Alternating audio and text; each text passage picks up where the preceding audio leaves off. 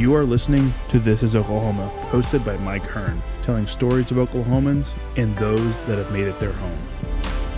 What's up, guys? Welcome back to another episode of This is Oklahoma Podcast. Mike Hearn here, your host, back with another episode. Excited to share this episode with you today. But before we do, I've got to thank our sponsors. First of all, the Oklahoma Hall of Fame. They've been a huge part of this podcast for the last few years. So, the Oklahoma Hall of Fame have been sharing Oklahoma's story through its people since 1927.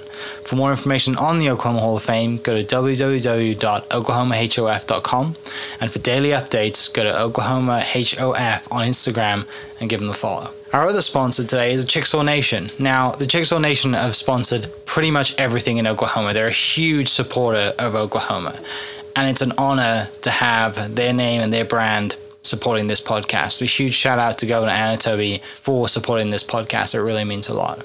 Our third sponsor is Diffee Ford Lincoln down in El Reno. Now, this one makes me so happy because these guys are great friends of mine, um, play a lot of golf together. I've bought my cars from them do most of my oil changes down there, have a cup of coffee, hang out down in El Reno. It's a good spot to go. And not only are they great friends, but they provide a great service. So for over 60 years, a third generation family owned Oklahoma business down in El Reno. They're also in Bethany as well. So people in the Bethany area know the Diffees really well. But if you're looking for anything new, used, um, Ford, Lincoln, or whatever, I'm sure they could find anything you want. Um, check them out, diffeeford.net, and then on Instagram at diffeefordlincoln.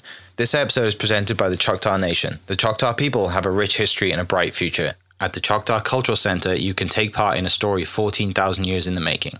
Stroll through our immersive exhibits portraying Choctaw life from the moment our ancestors emerged from the Nanih Waiya in Mississippian homelands to the Trail of Tears, where we lost so many loved ones, and finally to the modern day tribe making a positive impact on local communities throughout southeastern Oklahoma.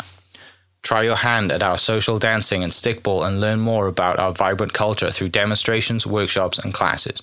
The kids will have a blast in our Luxie Activity Center. The Choctaw Cultural Center is more than a museum. It's a living, breathing experience. Visit choctawculturalcenter.com to plan your visit.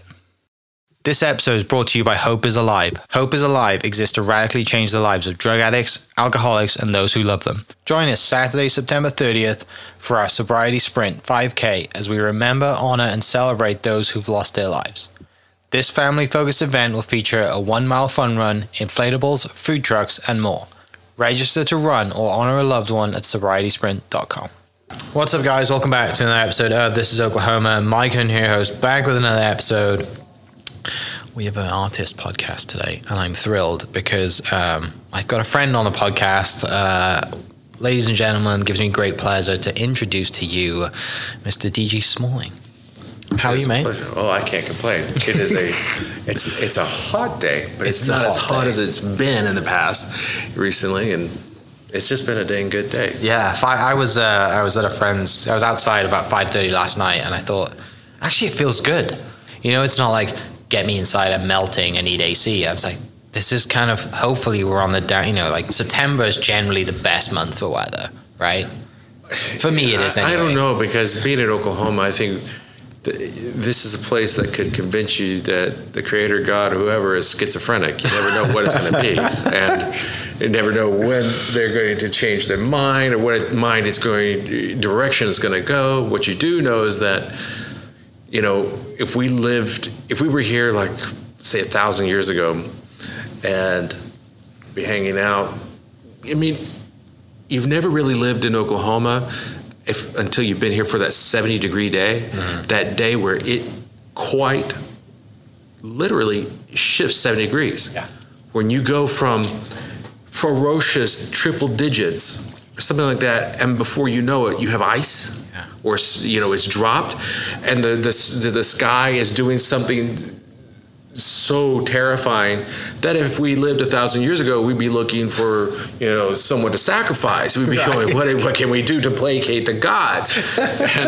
And I'm, I'm still thinking we might have to look at that, you know, sometime. Yeah. Nobody thinks about that things like that, right? But you're right. Back in the day, like you know, you've got we don't have an internet. You got nothing going on, and you see the weather change that much. You think a significant event's going to happen. It was how stressed people were living in Oklahoma at that time. I mean, you- and what's funny is being in Oklahoma, and, and Oklahomans, what do they do? The weather gets funky.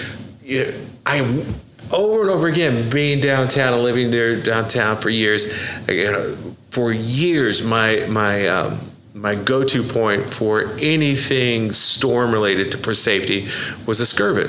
So, and there was a bunch of us that, would, that still go down Yeah. to the Skirvin. We'll take our go bags and we'll hang out until, you know, everything is cleared. And the you know it would turn into like a New Orleans uh, hurricane party, where half the people were locals, the other half were obviously visitors, and those who were visitors were just terrified, and the others are having a great time, you know. And and and what do we do in Oklahoma? We make a party out of it. We go out, we chase it, we look at it, we kind of go, eh. I mean, and we are only really able to do that because of the incredible work of the meteorologists and that kind of coverage where we treat it like some kind of sport. Mm-hmm. Yeah. Where we're betting on it and you know We have drinking games it's, for it's it. It's insane. it's quite quite funny, you know. And that that's that's a true tell that you that you've acclimated acclimated or you've grown up here that Yeah. how you treat it. Hundred percent. Yeah. So people uh, that might not know who you are, there isn't many, but uh, the people that don't know who you are, um, what if you know when you meet someone in the elevator, or you meet someone, what do you tell them? Well, um, I'm a citizen of the Choctaw Nation of Oklahoma. I am privileged to be one of our master artists. Um, I live and, and have lived here in Oklahoma City for quite some time. My family are from McCurtain County. My clan area is around what is now what's Broken Bow, Hochatown, Eagletown area, the Hill Country, and um, I I work primarily. I'd say my primary focus. I don't really look at the museum, the the gallery market, and and tr- an avenue for art. I really work in the casino space and in the governmental space. I do so. Um, there's nothing wrong with those things. They're just they're not where my focus is. Um, I'm very conscious of this period of time that Indian country is going through, and this period of reclamation, and we have built in a short amount of time uh, the fourth largest land-based casino market in the world, where it goes from C stores, a convenience store type casinos, we have racinos or racetrack casinos, all the way up to the two largest land-based casinos in the world here. And what's fascinating to me is that it is an industry that is the proposition is very simple. You know, 50% of it's art, 50% of it's math. You know, for the casino, you know, for the games themselves, slot games, you know, it's the art that gets you in the seat, but it's the math that keeps you there. And so I noticed that, you know, I, I work in a space that is very traditional. At a, the function of what I do traditionally would be to articulate, you know, either the will of a nation, will of, you know, governmental will of religious leaders or clerics, and, but that master level artist would be right at that intersection of commerce, governance, and belief. Uh-huh. And so I have the privilege of creating for a we, a capital we, society and, uh, and culture, which is very different than uh, be creating for an I culture and society and that individualism. So being able to be right in the middle of it, of this expansion, we're not. This is completely new. We're not. We're not returning to something in this industry. We're creating something wholly new. Being a part of that has afforded me a tremendous amount of uh, of, of of purview within Indian country, and not choosing routes of museum, gallery, Indian market, these things. It has it's isolated me from what would normally be the, the artist community, which is really funny. Consider that here in Oklahoma City, I'm one of our arts commissioners, which is I don't think I don't I know that I'm one of the least artsy artists around. Um, I think of this as um, that I'm obligated to bear witness. I'm obligated to to to participate as as fully as in depth and committed to this period as possible, and that's what I what I would say I fit. Mm-hmm. It, there's there's no one single space that I occupy. It's easier for me to identify where I don't occupy. Makes sense. Yeah. Yeah. Before um, before you get into art, like going way back, where where does you know what do you do before you were an artist, and where then where does art kind of coming to the picture? Prior to being an artist, I was in the defense work okay. in the defense industry. You know, trained as a crisis manager, worked in different areas of the world that were in conflict but prior to that, you know, my parents worked in conflict uh, aid in areas that were difficult, and primarily in Africa, in Southern Africa in high school, and then in Central Africa, you know, before that. We left the United States when I was nine, so we left the reservation then, and it was it, it was quite an interesting shift in life, mm-hmm. you know, and uh, I still consider myself a little bit like Rudyard Kipling's character Kim, where Kim was called friend of all the world. Yeah, there were a period of time that was one of my nicknames. You know, I looked like that little character, that or Mowgli, you know, as a kid, and I now get to do that as an adult here, be the mischievous one, and you know, being odd, always in the the middle of. Uh, interesting things. So yeah. Well, so when does like you know you're in the defense world, you're in crisis management. It's not a very artsy place, right? Like most people don't think of art and defense management in two in the same sentence. Well, crisis management is a, is a it's, it is an art form. Well, it's incredibly sure. creative. Yeah, I mean it's all problem solving. But you don't think of like no. you know being your art. You know you're not you don't see an artist in the quote traditional sense. Um, you know, and those two things together. So where does that kind of intervene? And obviously, you know, you pull from so many different things. Like you're extremely well traveled. You've been around a lot. Um, you know, uh, all different different cultures, people. You know, you, you could write a thousand bucks on all those things. But how do you kind of draw that, and then where does the journey for art, being an artist start? It's interesting because that is that is that is a, a an observation that I would say is perhaps quite accurate within the non-native culture, uh-huh. all the different ones here in Oklahoma, but in Indian country, it is perfectly normal. Okay. I mean, we look at back, we look back, and we look at, for instance, um, you know, post World War II, we have Acee Blue Eagle, who was a mm-hmm. master artist of his nation, incredibly uh, uh, uh, successful commercially with like Kerr McGee, Phillips, and others. Conoco doing projects and collaborations.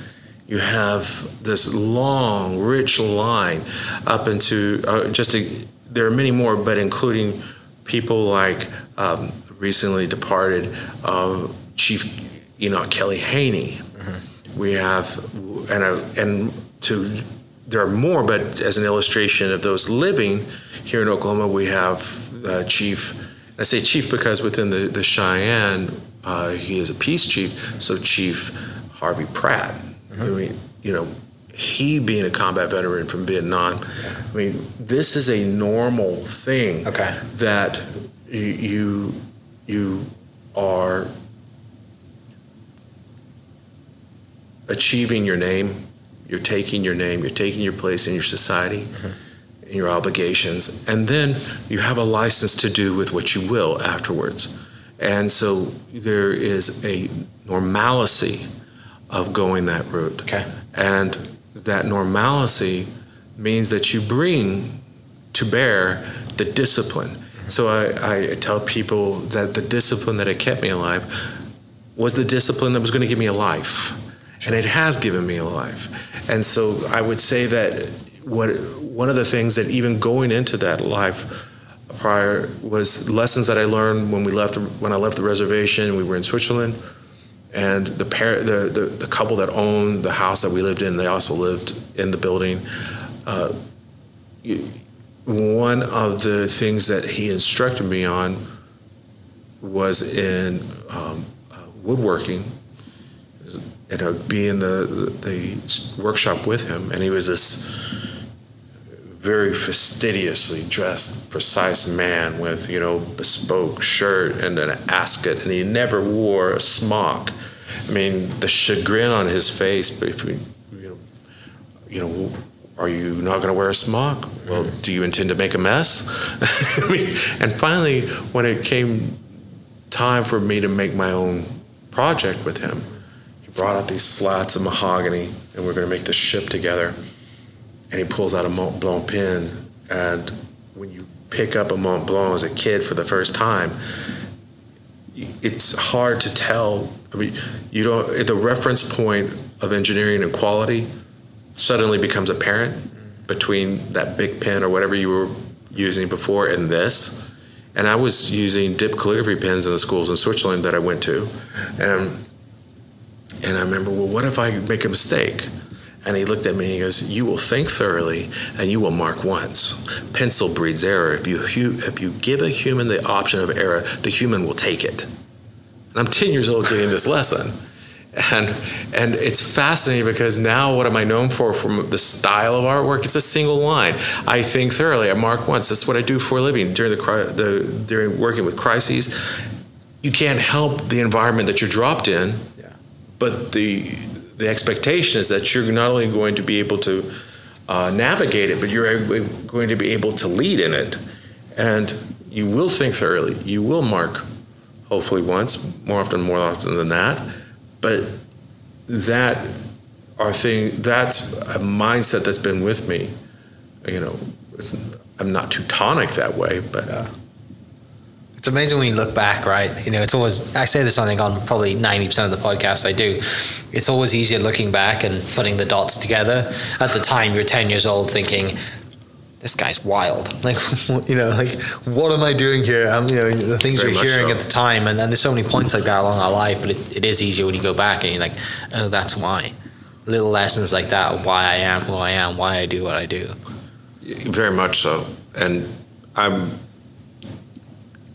I'm not. I would say that uh, the practical, how it fleshes out practically now in my career, because in the beginning when I shifted to art, um, I would um, another Oklahoma City uh, firm, um, Pirates Alley.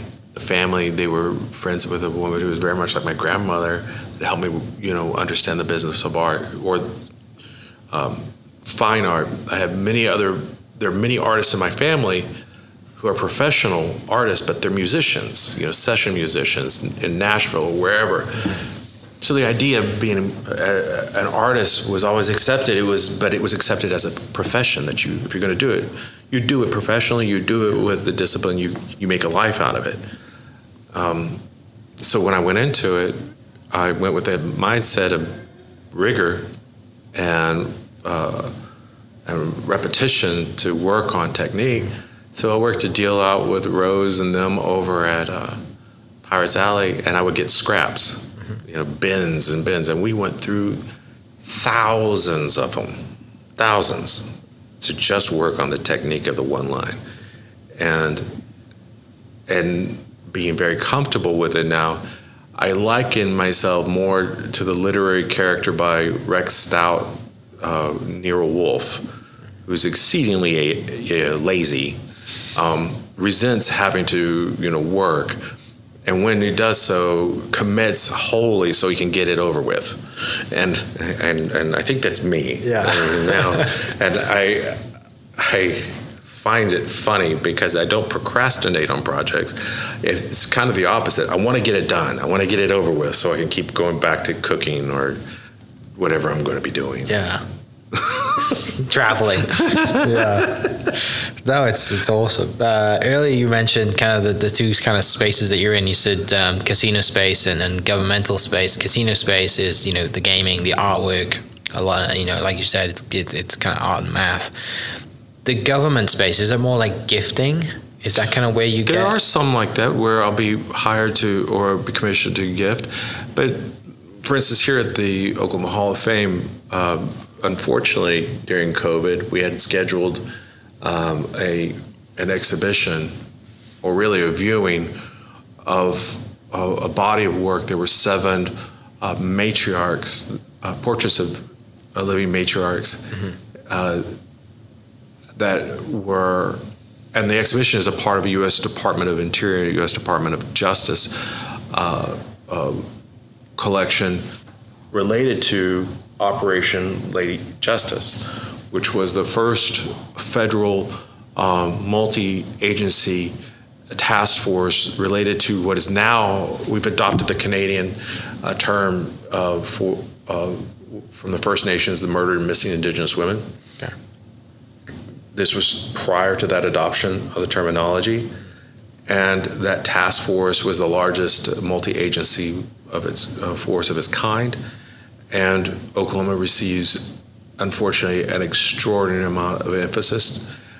Uh, and I was fortunate that um, the uh, the leadership within the Bureau of Indian Affairs, um, the director at the time, Tara Katuk Sweeney, was a fan of the work and, and knew where I stood on this issue, both within my family, within the nation, within Choctaw Nation, mm-hmm. and uh, adopted an artwork to be uh, the model or be the logo, but also the title.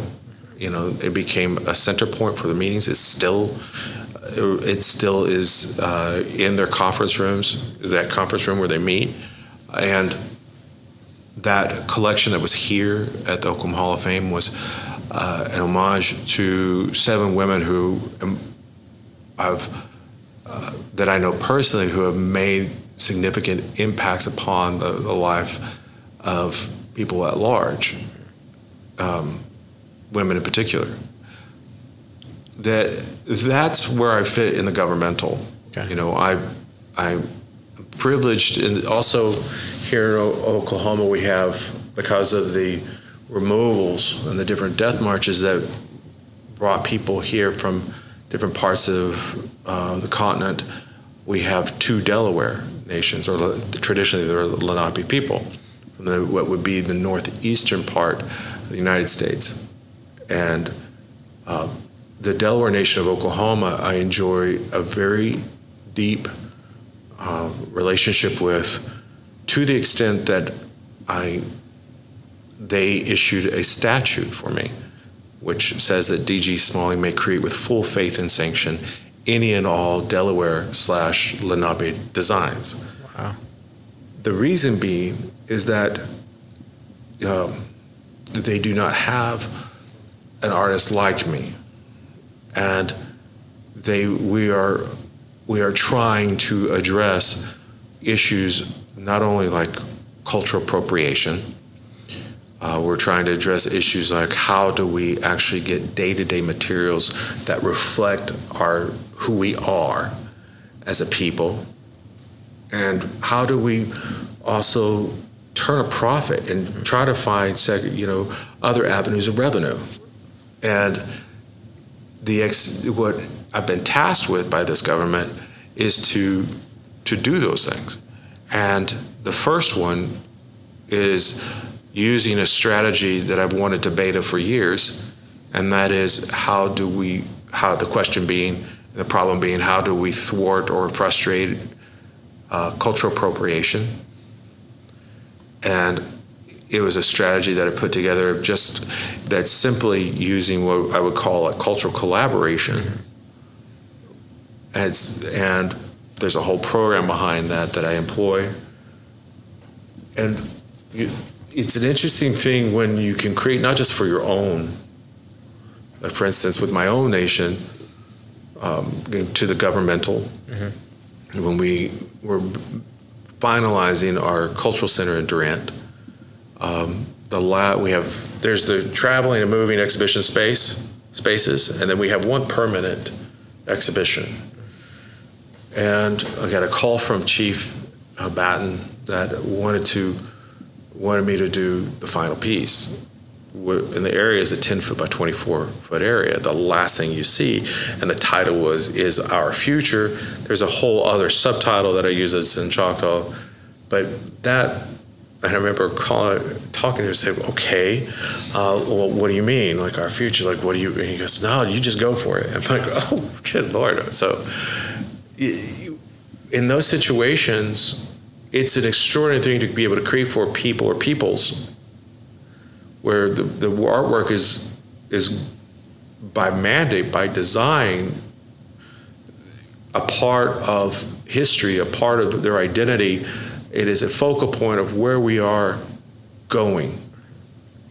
Um, and and I, and, and I want to before I, I want to put a caveat on the next statement. I am not a cultural preservationist.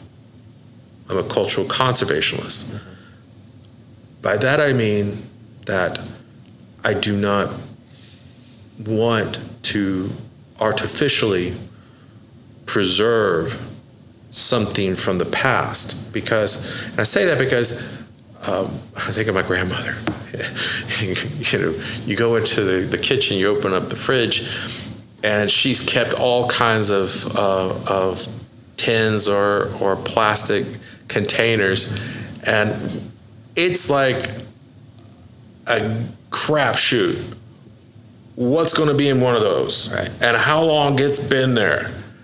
So when you talk about a petri dish or preserving something artificially, you're you're creating um, you're creating a situation by definition that it ha- it doesn't respond to an outside atmosphere. It's contained, and we all know what happens. It started, you know, chowder, and in two weeks it's slurry. You know, it's it's not normal. Yeah. I, I am a strict cultural conservationist because I recognize that m- much of what was considered Chata or Choctaw or Chicasha, Ch- Chickasaw, because we're so close, Yeah. is irredeemably gone. But that no has zero implications upon my identity and the viability of my identity. And as such, it's the personal agency of def- defining ourselves that's important and the exercise of it. And that's where the conservation comes in. So I don't look to the past for where I'm going in the sense that I don't want to replicate what's in the past. I need to understand what's in the past so that when I create the artworks for the Delaware, for Choctaw Nation, or for whomever I work with, that my work is about how then shall we live? How do we move forward? What does it mean to move forward? What does it mean? And how to do it? Not because I don't want to deal with the past. In fact, my work deals more with the past and research than most. And the projects that I do, 10 years, like for instance, one that was announced, the, the, the findings after 10 years of research with Baroness Nicholson, Emma Nicholson of the Winterbourne, who's a member of the House of Lords in the UK. You know, there are only four of these reports. Yeah. This is represents a thousand documents, a permanent archive at the Bodleian Library at Oxford University, and it is the single largest repository of land transactions and land documents related to Chickasaws.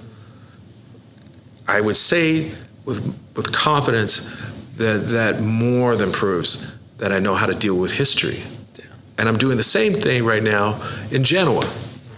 We're working with you know historians and financial historians on Banco de San Giorgio, which is the first Western bank and the first Western multinational corporation. And it's actually the reason why you and I are even at this table. One boardroom decision creates Western expansionism, employs at Columbus and others, and we're in this room. Right. Okay? Yeah. So I enjoy you using and the past and understanding the past, but it does not define where I'm going. Sure. Makes sense. Yeah, makes a lot of sense. That's where I fit in the governmental. Gotcha. Now the commercial side, the the, the gaming side, that is it, on the on the corporate side. You know, the, it's it's a very untethered experience. It's fun, but it's funny because within the tribal gaming side, it's a function of government, Right. and so you, one never knows what kind of, uh, of commission or uh, collection will come out of it. Uh, one could be entirely historical based, creating new types of, of, of metaphor. One could be, we don't want that at all. Right. We want something just horse. I enjoy the commissions. Mm-hmm. You know, I tell other artists, you know, being a professional artist with commissions is the only proof positive that you're professional because you look at a professional athlete what separates a professional athlete from an olympian olympian gets a prize at the end mm-hmm. for winning but they don't get paid for practice Yeah. that's when you know you're professional at something that you get paid to practice Yeah. There's a lot of people out there that wish they were professionals and got paid to practice, that's for sure. Especially after putting four four years of practice in Yeah. to get, you know, gold medal or whatever. And the gaming is fantastic because it, it leads to collaborations, and it goes back to the cultural collaboration component of being able to use designs and imageries and motifs in a way that is compelling. Now it's compelling in terms of visual that you it that it become it's not just an aesthetic of curiosity that it is actually a viable product or a series. And I think that's fascinating to me because that is a, um, it would not be possible for me to explore this if it wasn't for the casino market and the gaming market.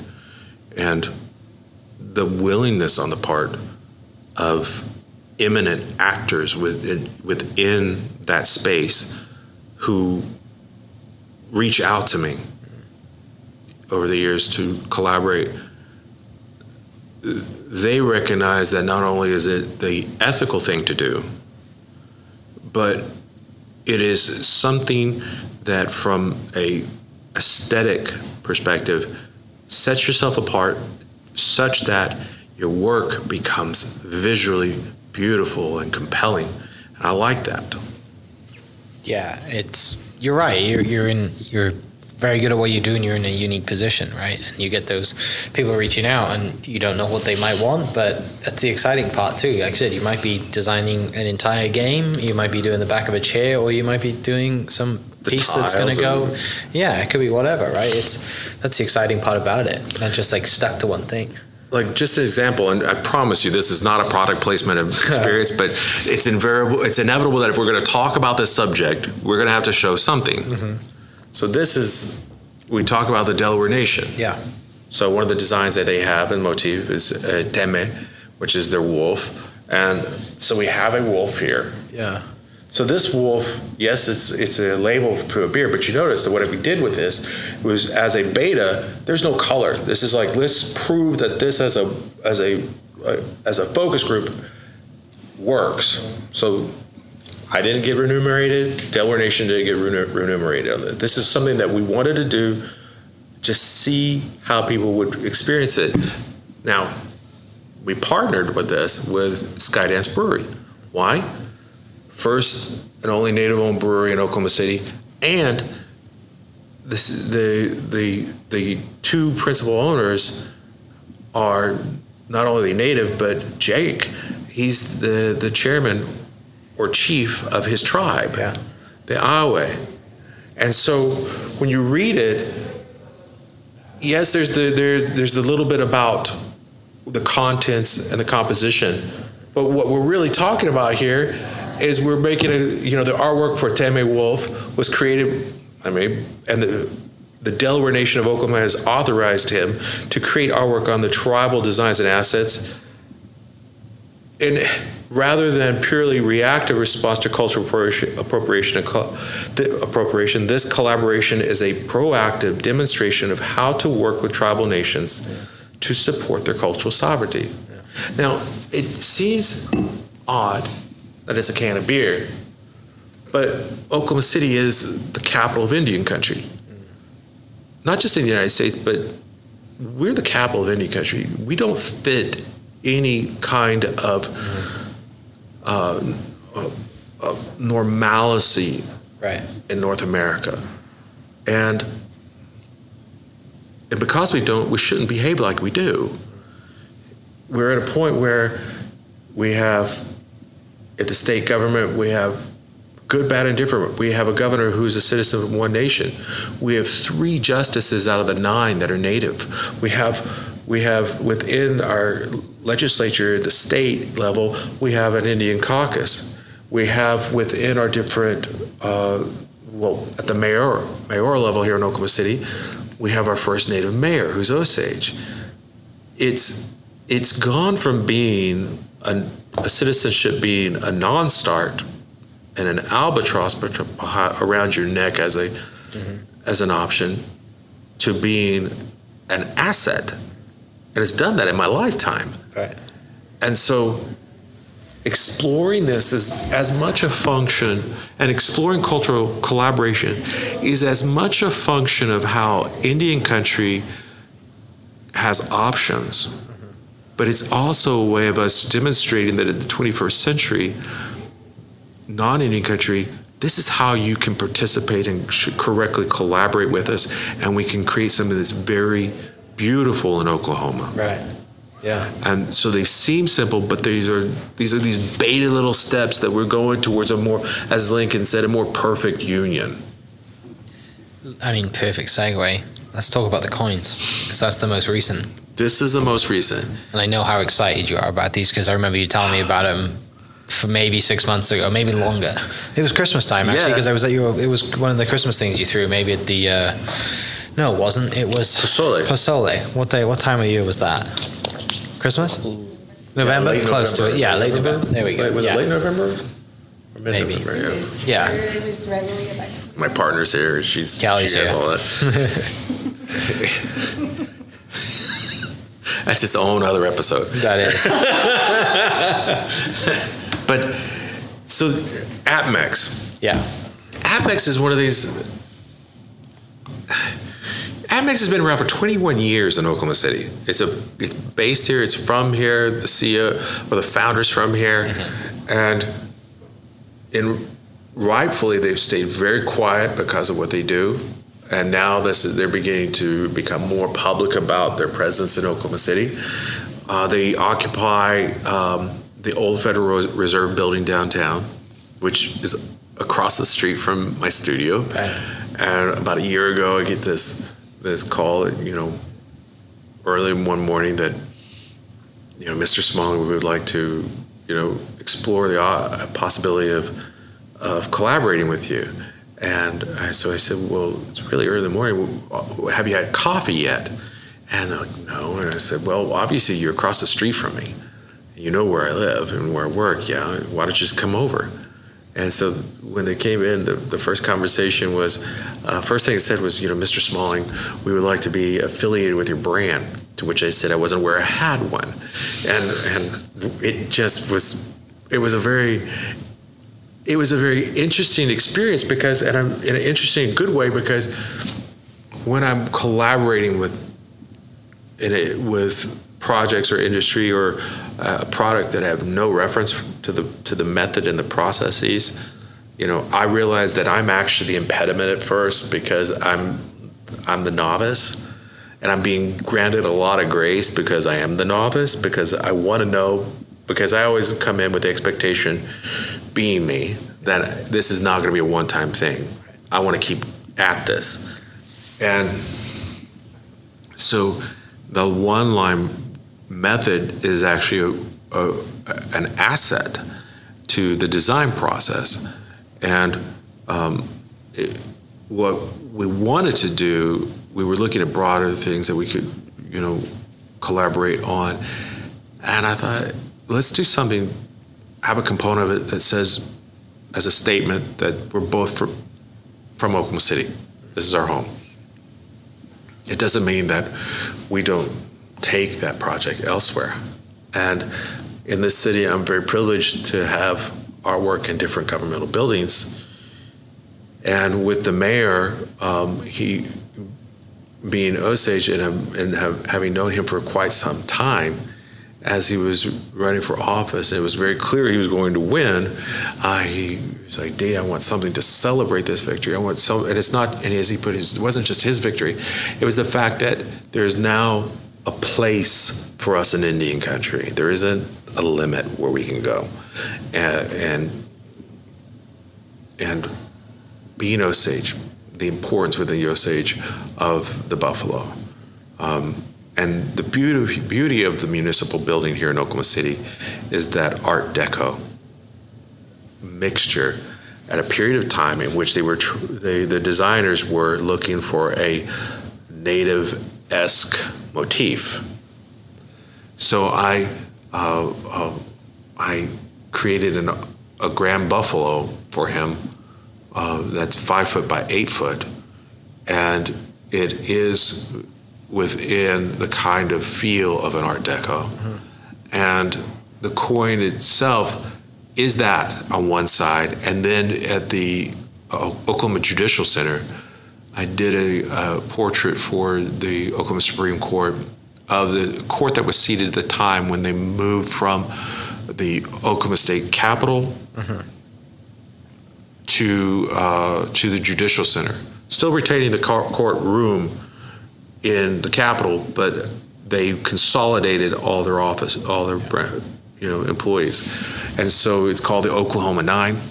And one part of it is this deconstruction on leather of the uh, Osage Shield, the Calumet, okay. and then the the uh, um, uh, olive branch.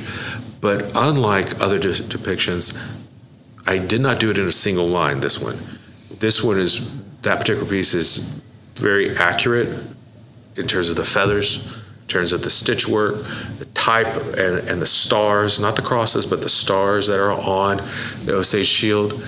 And so it's using to the accuracy of P7, P5, and the P1 eagle feathers that are actually the, on the shield. Yeah.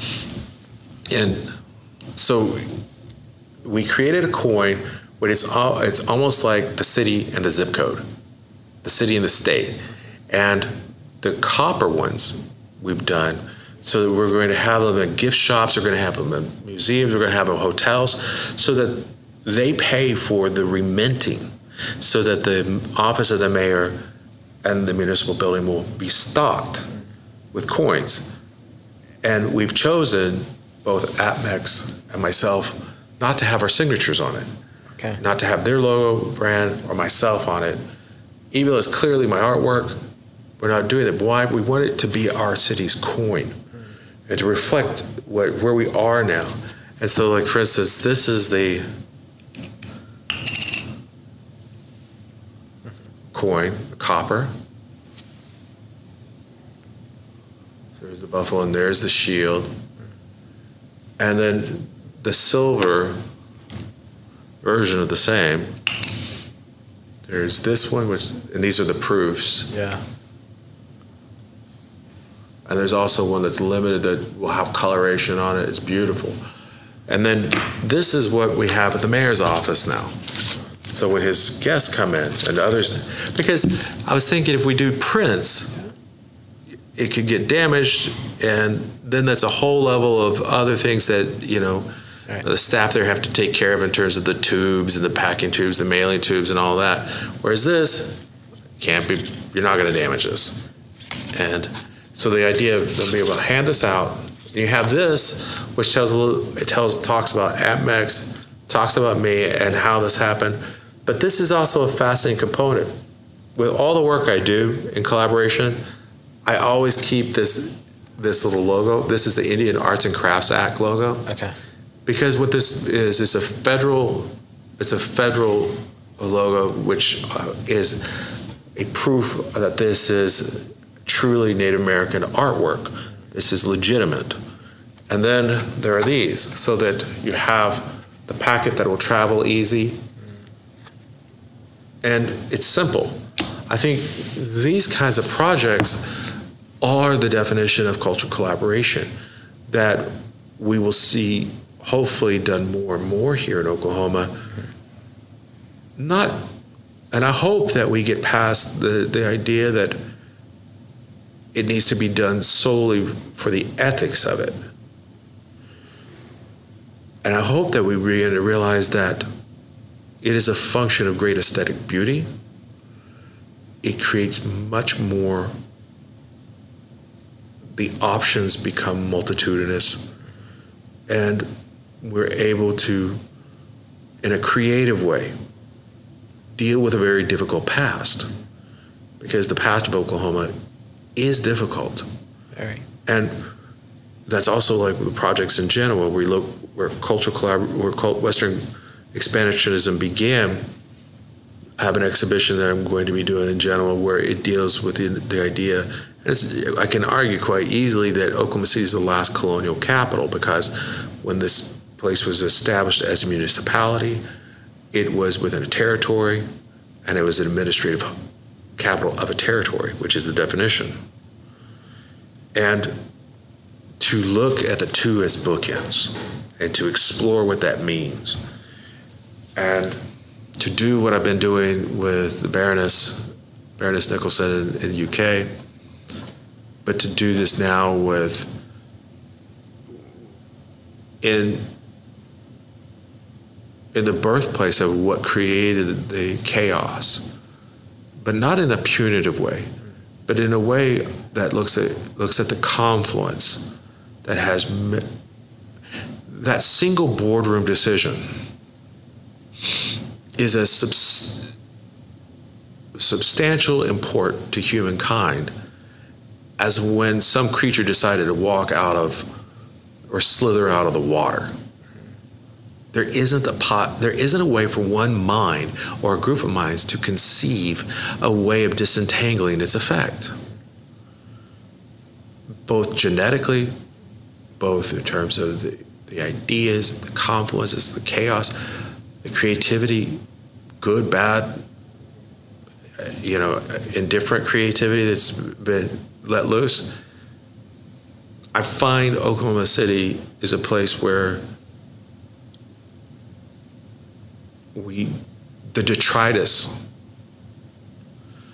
has had such vastly disproportionate impact upon the world in 100 years. What's come out of here in 100 years is testament to the dynamism of what the Genovese started.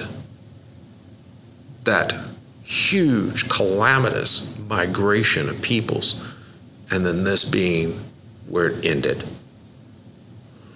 Um, that to me, the intellectual side of me can feed on this for the rest of my life. The artistic side, I tell people if I can't create artwork out, of this, then I suck. and and I find it fascinating that it's through the collaborations in gaming and through being able to c- continually flesh out my beliefs, flesh out do I believe in this strategy of cultural collaboration, that I'm able then to take those relationships and apply them into the next phase, which is, you know, this is the confluence. And, you know, being able to work with great minds and to be able to to play with that. And the response has been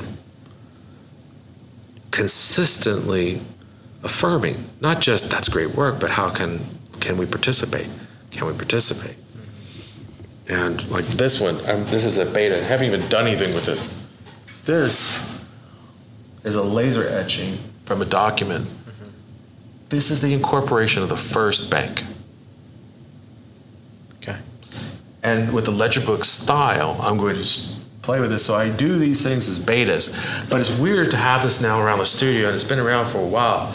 I'll look at it thinking I should do something on it, but I'm looking at the going, this is what started it. And to know that I'll be the first to create with it. Over and over again, I get to be the first at doing something. And that goes back to that Nero Wolfe kind of comment where I'm so lazy. I'm lazy because I don't want to be the second at it because if I'm the second at it, I have to adhere to someone's rules. If I'm there first, then I get to make the rule. And so that's where the laziness gets in. And it's it's going to be fascinating because the artwork will be an expression of not only what Oklahoma is, but the city. You know, conversations that I have uh, where now looking at what will it be like in a couple years when in business some of my affiliations in Indian Country when we are going back when we are going to Genoa we're going to these places doing business and you know looking at full circle for the first time in 500 years what does that mean and and instead of it being on someone else's terms, to be doing it on our own. And there's no, not in a punitive way, but in a way that's contemplative, that is under, that that understands that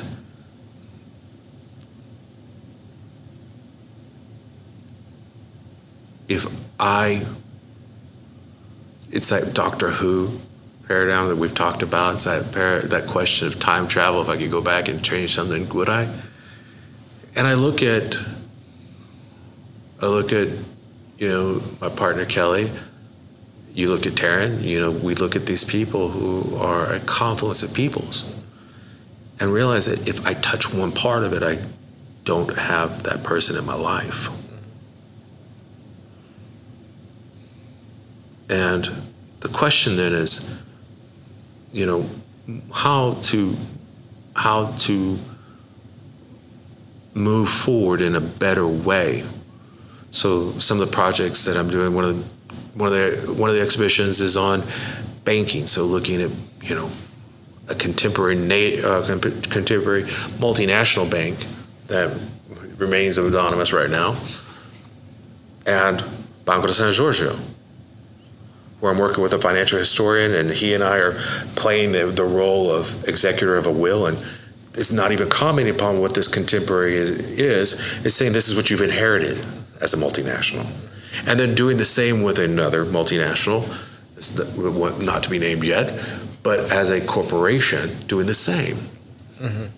The reason why these are functional now as as query is that just as Genoa and that boardroom decision inexorably transformed humankind, our boardroom decisions with AI have, whether or not we realize it right now, we may not feel it right now because it's slowly, good, bad, and different, it has slowly enveloped modern life. Whether or not you know it, you are cushioned, enveloped by it that we have just gone through the advent of something as important as when that primordial sludge slithered out again. Mm-hmm.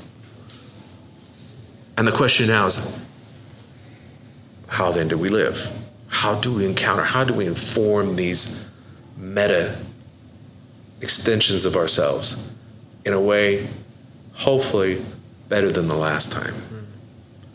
And I find Oklahoma City, oddly enough, a place of great import because it is a place that is going to experience such upheaval because of genetics, genetic therapeutics, genomics, as applied by machine learning, as applied by AI, where Indian country is going to transform in a disproportionate effect. And in our lifetime, we will inhabit that experience. And I hope that we do it better than in the past.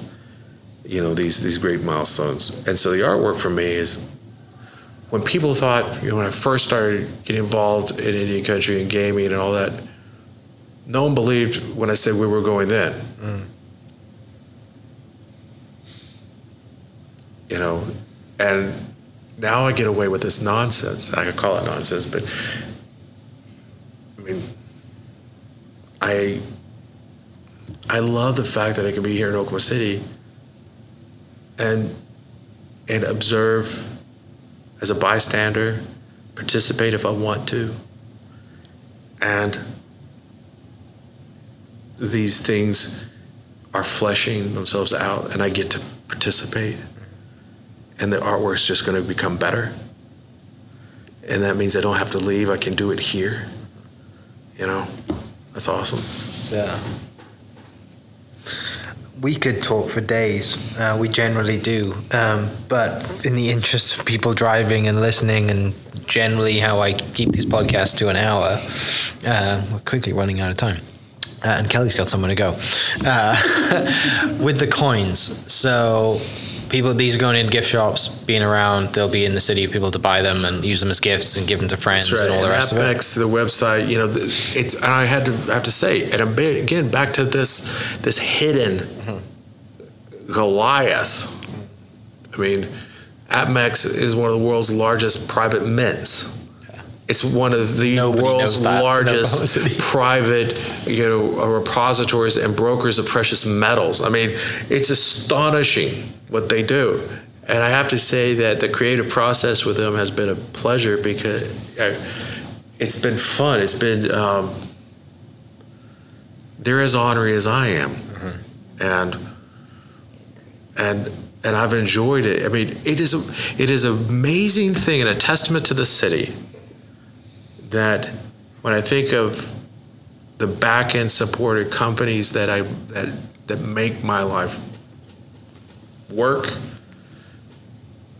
and my collaborations here in the United States that, that a significant proportion of them are within a with I'm on Dean McGee right next to the, the, the courthouse. So are they so so so been my, the, the the law firm that has represented me for a long time. If you go up to uh, 11th Street it's pretty much there. Like my life is right there the functionality of it. So that in a capital city of the united states i get to live a small town experience. And i i wouldn't trade that for anything. It's a very nice way of living and so i'm i'm terribly spoiled that way terribly spoiled. A spoiled great restaurant around you as well. yes Um, has have we trained the most recent barista to make your coffee across No, the I've given yet? up. I've given up. Okay, I've given up. Sorry I've to given bring up. that up. I've given up. Um, and what he's referring to is uh, when I'm in Genova, it is a type of coffee that you do find around Italy, but it's most notably tied to Genova or Genoa, and it's called Marocchino. Okay. And uh, the Marocchino to me is a uh, glorious, glorious thing. It's great coffee. We shared one. Well, we had one Yeah. each, but it was good.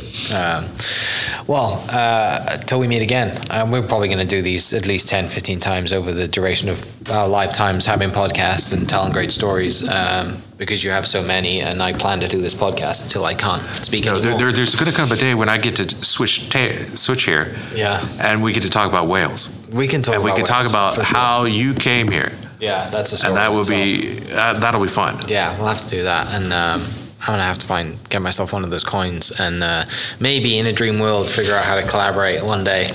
You know, um, it's kind of funny. I'm looking at my laptop and I've got my two logos um, in front of me, and well, Wales has the best, one of the best logos in the world, Red Dragon, and then obviously this is Oklahoma's logo. I think it's pretty cool. Shout out to Michael who designed it for me.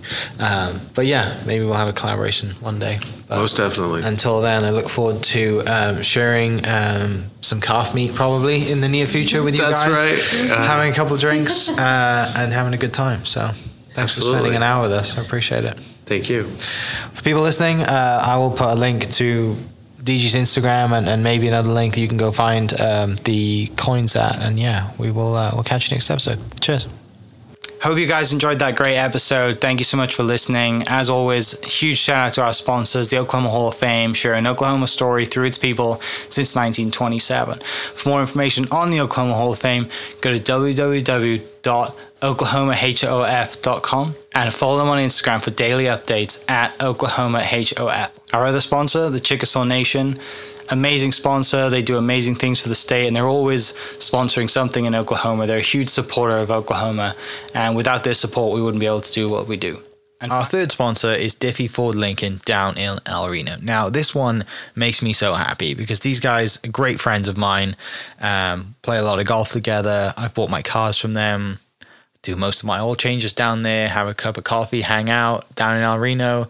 It's a good spot to go. And not only are they great friends, but they provide a great service. So for over 60 years, a third generation family owned Oklahoma business down in El Reno. They're also in Bethany as well. So people in the Bethany area know the Diffees really well.